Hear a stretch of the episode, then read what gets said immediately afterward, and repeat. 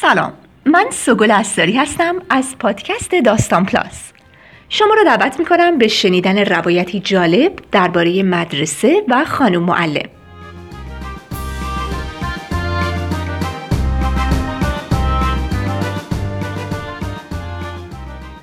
من دخترش نیستم نام روایتی است به قلم فاطمه زنده بودی نویسنده خوشزوقی که کتاب سایه های ابریشمی از ایشون به چاپ رسیده. این روایت در شماره 115 مجله داستان همشهری چاپ شده و با خانش خودشون میشنویم. علی رزاقی بهار تهیه کننده این برنامه و مدیر تولید اون آینور فاروقی. امیدواریم در این مجموعه لحظات خوشی رو برای شما رقم بزنیم.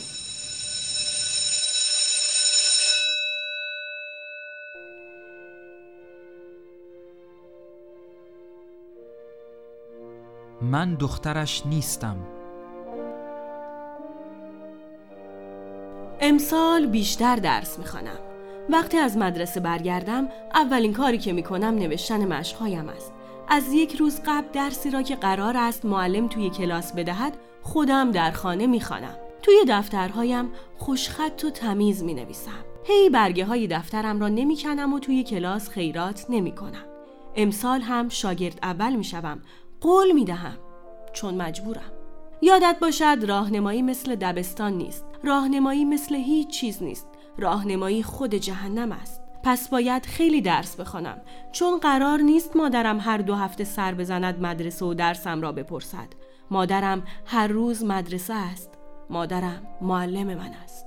و این بدترین اتفاق دنیاست چون پدر و مادر فرهنگی من به شدت درست کارند از یک ماه قبل کلاس تمرینی من در خانه شروع شد. اشتباه نکنید.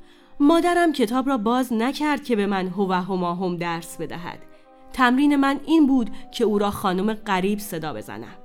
مثلا وقتی مادرم از آشپزخانه می آمد بیرون در حالی که یک ملاقه چرب دستش بود باید می گفتم خانم اجازه نهار چی داریم؟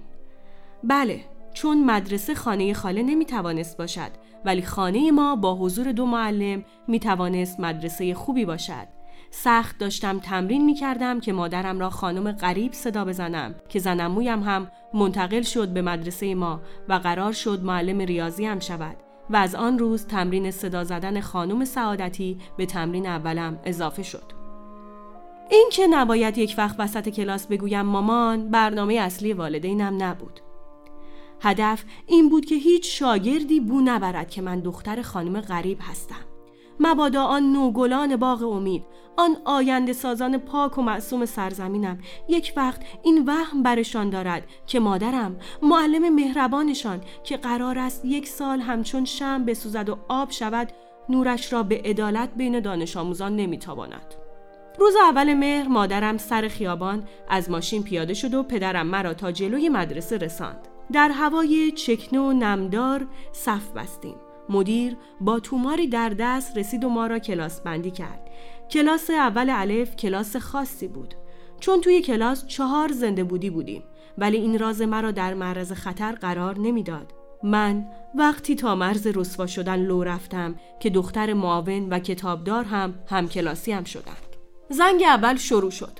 معلم ها از در وارد می شدند خودشان را معرفی می کردند و بعد از اینکه تک تک اسم بچه ها را می پرسیدند رو به دانش آموزان فریاد می زدند که کدامتان دختر همکارمان هستید خب دفتر جایی است که معلم ها چای می‌خورند، گپ می‌زنند و به هم یاد می‌دهند چطور قلی ماهی را جا افتاده تر بار بیاورند و هیچ بچه‌ای نباید راضی داشته باشد. مثلا اگر شما امروز جغرافیا نخوانده اید، معلم حرف و فن هم شما را تنبل خطاب می کند. صادق ترین ما دختر کتابدار مدرسه بود. اساسا او اصلا با استراتژی پنهانکاری وارد کلاس نشده بود. خودش را راحت معرفی می کرد. زنگ تفریح می توانست برود پیش مادرش کتابخانه و هی دلش گوم گوم نمی‌زد که مبادا سوتی دهد. من ماندم و دختر معاون. ماراتون ادامه پیدا کرد. کداممان کمتر شبیه به مادرمان بودیم؟ کداممان عقلمان کار می‌کرد و بیشتر می‌توانستیم ادای معمولی ها را در بیاوریم؟ کداممان شعورش بیشتر بود و وقت دیدن مادرش می‌توانست خودش را بگیرد و لو ندهد؟ کداممان مایه غرور و افتخار خانوادهش می‌شد؟ کداممان در آینده می توانستیم معمور مخفی شویم؟ مادرم که وارد کلاس شد مادرم نبود. کمتر از همه معلم ها نگاهم می کرد مرا کمتر از گچ و تخت سیاه دوست داشت و هر چقدر هم که دستم را بالا نگه می داشتم که سوالش را داوطلبانه جواب دهم مرا نمی‌دید.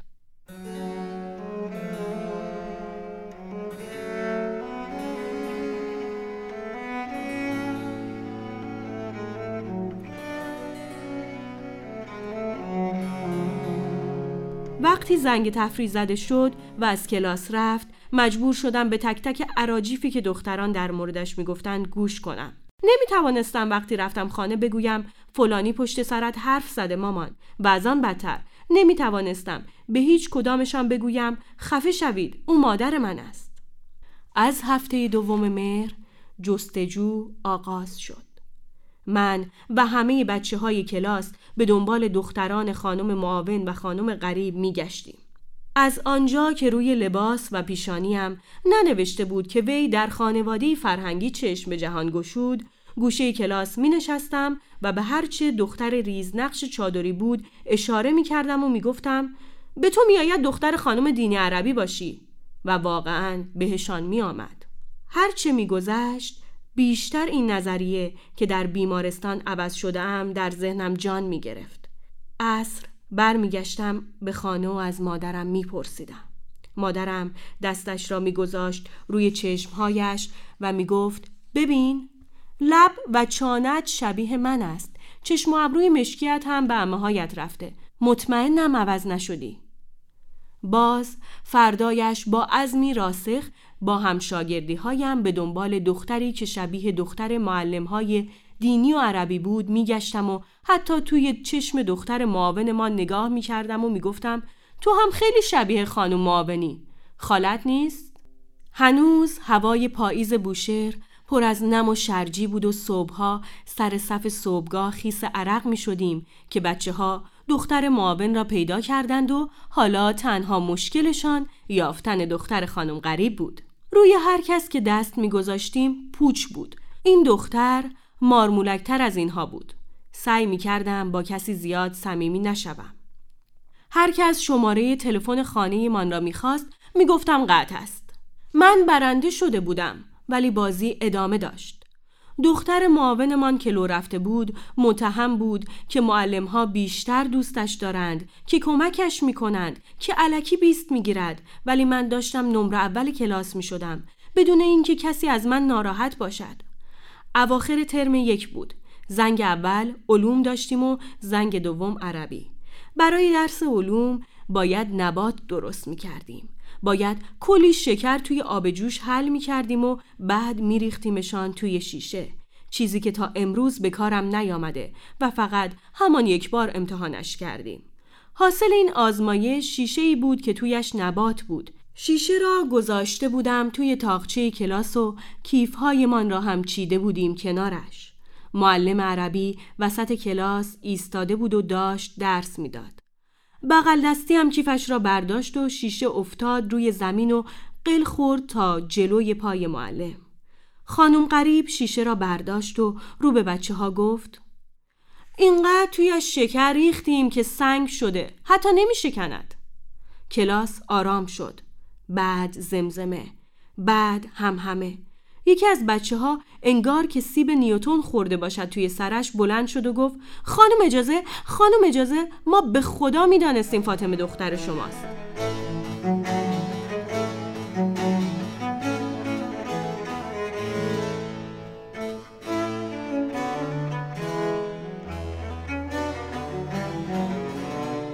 مادرم می توانست شیشه نبات را بگذارد روی میزش. بگوید ساکت دارم درس می دهم ولی دلش می‌خواست باز مامانم شود.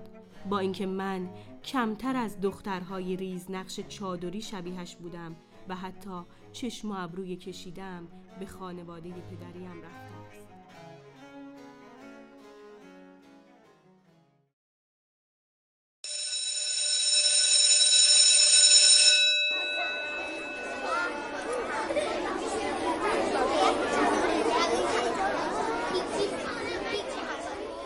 تشکر از گروه مجلات همشهری و انجمن سینما جوان بوشهر. شما می‌تونید ما رو در اپلیکیشن شنوتو و کانال تلگرامی داستان پلاس بشنوید.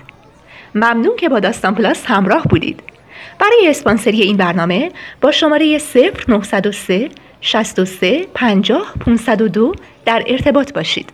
شنبه و سه شنبه هر هفته داستان پلاس رو بشنوید.